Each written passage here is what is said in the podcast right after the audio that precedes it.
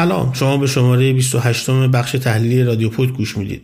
این شماره در مورد بودجه صحبت می‌کنیم. اینکه در لایه بودجه چه اتفاقاتی افتاده که می‌تونه به طور مستقیم تو زندگی شما اثرگذار باشه. اینکه دولت چه آشی و برای ملت پخته و از کجا می‌خواد پول تهیه کنه و کشوری تحریم زده و در آستانه بحرانهای بسیار رو اداره کنه. منابع این شماره چیه؟ یک گزارش از مرکز پژوهش‌های اتاق بازرگانی ایران گزارش تحلیلی از مرکز پژوهش‌های مجلس و مقاله تحلیلی از آقای قاسمی اقتصاددان. اما قبل از اینکه وارد بحث اصلی بشیم بهتره بدونید که یک کشور یا یک ملت می‌تونن با یه اقتصادی بد قرنها بدبخت بمونن. نمونه آشکارش رو می‌خواید؟ آرژانتین. کشوری که به اسم مارادونا فوتبال و فلاکت و دیکتاتوری شناخته میشه. حالا فلاکت و دیکتاتوری شناخته میشه. برای اینکه درک بهتری از وضعیت این کشور داشته باشید به این نقل قول از آقای طبیبیان اقتصاددان خوب دقت کنید. ایشون مقاله برای ماهنامه آینده نگر نوشتن و تو این مقاله به دقت وضعیت آرژانتین رو تشریح کردن. این پاراگرافش خیلی جذابه. از رو می‌خونم براتون. روزی روزگاری کشوری بود بسیار متنعم چنان که در رده پنجم کشورهای ثروتمند جهان قرار داشت. لاکن در طی چند دهه در مسیم شوم یک دولت پوپولیس با چنان مشکلاتی روبرو شد که به رده کشورهای فقیر پیوست. و پس از دهها سال که از کنار رفتن آن دولت و آن شیوه و روش میگذرد همچنان آثاری باقی مانده از آن دوران کماکان پابرجا و مشکل آفرین است. آن روزگاری که با آن اشاره شد اول قرن بیستم و آن کشور آرژانتین است. پس میشه با یک نظام اقتصادی بد کشوری رو به آستانه فلاکت رسون و سالها چه بسا قرنها هم تو اون وضعیت باقی موند. اما میریم سراغ بودجه. تو بودجه چه خبره؟ کلیات بودجه در مجلس رد شده. ولی مطمئن باشید که بودجه دوباره نویسی شده هم از همین اسلوب پیروی می‌کنه. در واقع حرکت مجلس و آقای قالیباف در مورد رد لایحه بودجه بیش از اینکه متکی به اصول اقتصادی و علمی باشه احتمالا تحت تاثیر فضای سیاسی بوده. وگرنه این بودجه هیچ فرق ماهوی با بودجه سال گذشته بودجه که سال گذشته نوشته شده بود نداره. اینم مطمئن باشید بودجه که احتمالا یه بار دیگه به مجلس عرضه میشه اعدادش نمی‌تونه خیلی متفاوت از این چیزی باشه که در این لایحه اومده. حالا چه چیزایی تو بودجه مهمه؟ چه چیزایی برای مردم مهمه و تو زندگی اونها اثر داره؟ نکته جالب بودجه امسال اینه که اطلاعات طوری چیده و ارائه شده که تقریبا برای هیچ کارشناسی امکان ارزیابی خیلی دقیق وجود نداره. هم اطلاعات در همه هم خیلی جداول حذف شده و همین که تو بعضی جاها یعنی توی یه جدولی بعضی ردیف ها هست شده. یعنی وقتی که می‌خواید تحلیل کلی انجام بدید اگر مثلا شما به لایحه بودجه دولت مثلا تو سال 80 مثلا یک 79 رجوع کنید می‌بینید که با دقت تمام ردیف ها و تمام جداول توی لایحه بودجه اومده و اصلا معروف بود. اون موقع می‌گفتن که برای اینکه بدونید وضعیت اقتصادی کشور چطوره خود بودجه رو نمی‌خواد بخونید. بهتره برید جداول پیوسته بودجه رو بخونید که خودش یک فکر می‌کنم دو جلد کتاب بودش. اما این بودجه هیچ کدوم ویژگی نداره خودش هم به زحمت یه جلد کتاب میشه. بودجه که دولت های قبلی یعنی دولت های قبل از آقای احمدی نژاد می نوشتن عموما مجموعه های پنج یا شیش جلدی و حتی در یک مورد من یادم یک مجموعه یازده جلدی بود. اون چیزی که تو این چند سال اخیر به از طرف دولت به مجلس داره ارائه میشه بیشتر در حد یک جزوه است. تا که بشه اسمش گذاشت کتاب لایحه بودجه. اما نکته اصلی بودجه 18 درصد رشد داشته. در حالی که تورم کشور بالای 40 درصد باقی مونده و میمونه. همزمان سهم نفت از 30 درصد در لایه بودجه 1402 به 24 درصد در در لایه جدید کاهش پیدا کرده. یعنی چی؟ یعنی اینکه سیاست های احتمالی دولت در سال آینده انقباضیه. همزمان میزای اتکا به درآمدهای نفتی کمه. معنی پشت پرده کم بودن اتکا به درآمدهای نفتی اینه که احتمالا وضعیت تحریما به همین شکل باقی میمونه. در نتیجه دولت به جای نفت و سایر درآمدها رفته سراغ مالیاتگیری از کارمندها کارگرها انواع مشاغل رسمی صنعتی و سنفی. اثرات این مالیاتگیری در شرایط رکود اقتصادی خودشو به زودی در تعطیلی صنایع و صنوف و کاهش سطح اشتغال نشون میده. همین امروز هم می‌دونیم که بسیاری از های بسیاری که میگم به طور مشخص بهتره بگیم که نزدیک به 41 درصد ظرفیت صنایع ایران خالیه یعنی کار نمی‌کنه. از کار افتاده. صنایعی که ظرفیتی که مثلا تا 5 سال پیش داشته کار می‌کرده. بنابراین این پولا کجا رفته؟ این فعالیت ها چی شده؟ بخشش از کشور خارج شده بخشش اعلام ورشکستگی شده بخشش توسط مالک سن صنعت کنار گذاشته شده اون کار مثلا پولشون رو بردن تو رشته های دیگه مثل ساختمان یا سرمایه گذاری کردن توی بانک بورس یا همچین جایی. خلاصه دیگه چیزی به اسم اون صنعت وجود نداره. احتمالا سال آینده هم با توجه به این نظام مالیاتگیری همین اتفاق میفته و فشارش یا شدتش هم بیشتر میشه. حالا عجیب ترین جای کار کجاست؟ تو این شرایط 58 درصد از بودجه کل کشور به کجا داره سرریز میشه. به شرکت های شبه دولتی یعنی به حیات خلوت سیاسی و اقتصادی دولت این عدد نسبت به سال قبل 29 درصد رشد داشته. واقعا قابل باور نیست. در شرایطی که قرار بود این شرکت ها از اقتصاد ایران حذف بشن ولی در دولت آقای رئیسی در حال تقویت هستن. البته یک ادعا وجود داره. اینه که میگن این شرکت ها تو شرایط تحریمی به بازوی دولت و ستون اقتصادی کشور برای دور زدن تحریم تبدیل شدن. نمی‌دونیم. هیچ اطلاعات روشنی در این مورد وجود نداره که شرکت های شبه دولتی دارن کمک می‌کنن به دور زدن تحریم ها. اشخاص رو می‌دونیم افراد رو می‌دونیم ولی راجع به اینکه این شرکت ها دارن معجزه‌ای در این حوزه می‌کنن اطلاعاتی در دست نیست. اما ادعای یه بخشی از بدن اقتصادی دولت اینه که کشور و اقتصاد ایران نسبت به سالهای گذشته حتی یک دهه گذشته بیش از اندازه و بیشتر به این شرکت ها وابسته شده. جالب اینه که در قانون بودجه هم هیچ توضیحی در مورد دلایل یا شیوه هزینه کردین. پولا که به شرکت های شبه دولتی می‌رسه اشاره نشده. حالا پولی که به این شرکت ها باید داده بشه از کجا میادش؟ درآمدهای نفتی همونجور که بهتون گفتم محدود شده. از اون مهمتر اینکه دلارهای نفتی به سادگی هم وارد کشور نمیشه. بنابراین خبری از پول نفت نیست. پس میمونه مالیات. درآمدهای مالیاتی تو لایحه بودجه 49 درصد زیاد شده.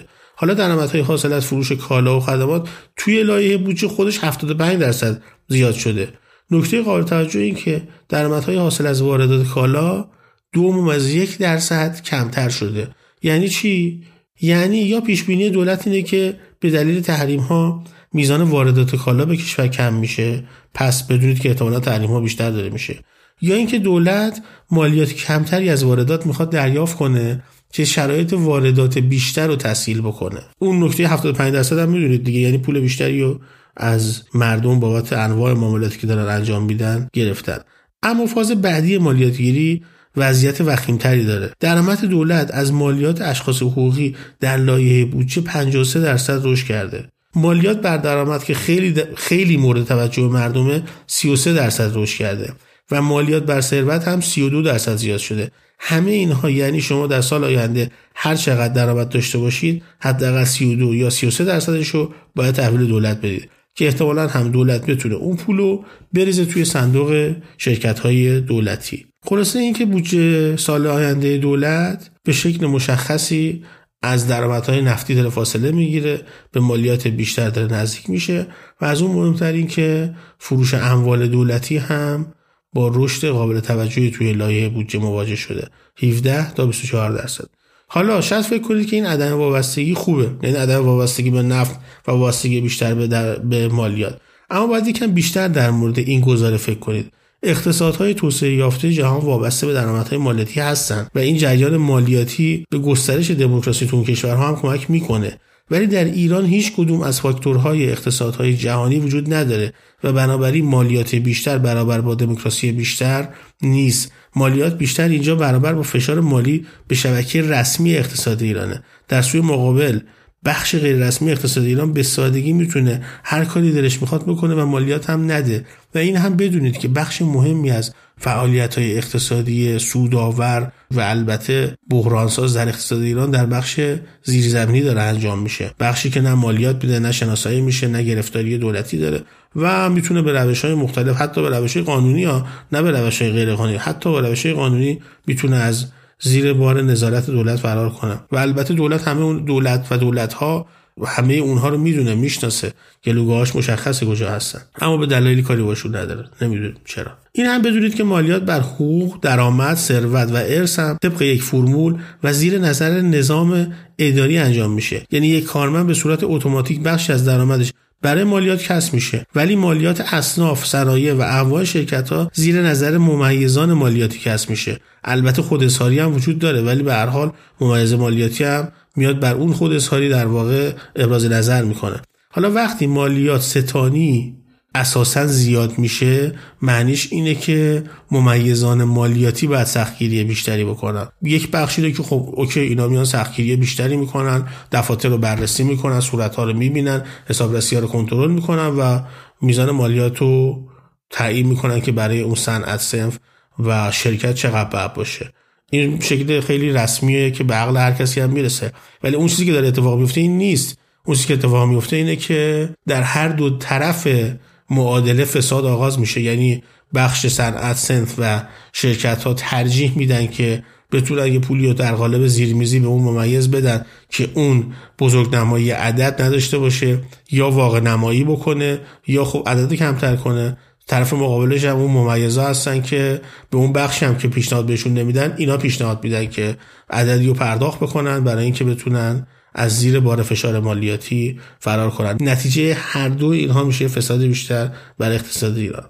اما از همه بدتر این که روی همین لایحه بودجه نیمبند و رد شده و نمی‌دونم کمتر کارشناسی شده و و و, همه اینا پیش بینی حداقل 450 هزار میلیارد تومان کسری وجود داره. مطمئنم باشید که این کسری در بررسی دقیق لایحه بودجه حتما به عددهای بالاتری می‌رسه. همین امروز دولت فروش یک میلیون هزار بشکه نفت رو پیش بینی کرده. با درآمد هر بشکه 65 یورو. همین امروز هم کارشناسای صنعت نفت می‌دونن که نه اون میزان می‌تونیم بفروشیم نه اون میزان می‌تونیم استخراج کنیم. حتی اگه هر دو تا این کارا رو انجام دادیم نمی‌تونیم پولش رو وارد کشور بکنیم. بنابراین احتمالا عدد کسری بودجه خیلی فراتر از اون چیزی که اینجا بهش اشاره شد. دولت برای جبران این کسری احتمالا چند تا کار می‌کنه. اول اینکه از بانک ها بیشتر پول می‌گیره. دومین راهش افزایش فروش اوراقه. که همین امسال هم فروش اوراق اونا شکست خورده. یعنی اون چیزی که بعد محقق می‌شد توی نیمه اول امسال نشده. تقریبا یک سومش محقق شده. روش سوم اینه که از صندوق توسعه ملی برداشت کنه. که خب مقاومت های نسبت بهش وجود داره. برداشتش هم اشتباس. این برداشت قرار نبود صرف امور جاری دولت بشه. اون زمانی که صندوق توسعه ملی تو دولت آقای خاتمی تأسیس شد بر اساس الگوی نروژ بود. نروژی های صندوق تأسیس کرده بودن که بتونن درآمدهای مازاد رفتیشون رو تو اون بریزن و این پول رو حتی برای نسل های آیندهشون نگه دارن و در حوزه های مختلف هزینه حوزه های توسعه هزینه کنن. اما در دولت های احمدی نژاد به بعد این رسم در کشور ایجاد که ایجاد شد که دولت ها از بودجه از محل درآمدها و اندوخته صندوق توسعه ملی برداشت می‌کردن و توی بودجه عمومی بودجه های سنواتی به شکل بودجه جاری و که حتی کمتر عمرانی خرجش می‌کردن. روش چهارم هم اینه که دولت سال دیگه ارز بیشتری تو بازار بفروشه. این احتمال خیلی جدیه. همه این راهکارها تورمزاست. یعنی اینکه اگر دولت هر کدوم از این چهارتا رو انتخاب کنه که انجام بده یا هر چهار مورد رو انجام بده سال بعد ما با تورم بالاتر بالاتری نسبت به امسال مواجه میشیم. یعنی بعد عددهای 44 درصدی و 56 درصدی رو فراموش کنید و منتظر اعداد شگفت‌آور جدیدتری باشید. اما این نکته آخرم بدونید که ذره بیشتر نگران بشید. جدول مربوط به منابع و مصارف هدفمندی یارانه ها از لایحه بودجه حذف شده. این جدول قیمت انرژی برای سال بعد رو تعیین می‌کنه و وقتی حذفش می‌کنن یعنی اینکه احتمال رشد قیمت انرژی وجود داره. احتمال رشد قیمت انرژی یعنی چی؟ یعنی که احتمالا دولت تو فکر اینه که سال آینده قیمت بنزین و گازوئیل رو بیشتر بکنه با توجه به اظهار نظرهای انتقادی رئیس مجلس در مورد قیمت پایین انرژی که همین چند روز پیش انجام شد در کشور به نظر مثل مجلس هم تا حدی با این موضوع موافقه. بنابراین احتمالا سال آینده با قیمت بیشتر انرژی شاید البته ها چون حذف شده در لایه بودجه در لایه جدید شاید اضافه بشه شاید قیمت ها مشخص بشه تکلیف سال آینده روشن بشه. شاید با قیمت بیشتر انرژی مواجه باشیم اگه این اتفاق نیفته به جهت کسری بودجه احتمالا تورم بالاتری داریم. به دلیل مالیات ستانی بیشتر احتمالا رکود عمیقتری خواهیم داشت. این شماره جدید پادکست رادیو پوک بود. امیدوارم که اطلاعات مختصرش به درتون بخوره برای اینکه بتونید برنامه‌ریزی اقتصادی داشته باشید. اگر که اینطور بود لطفا این پادکست رو برای دوستانتون هم به اشتراک بگذارید.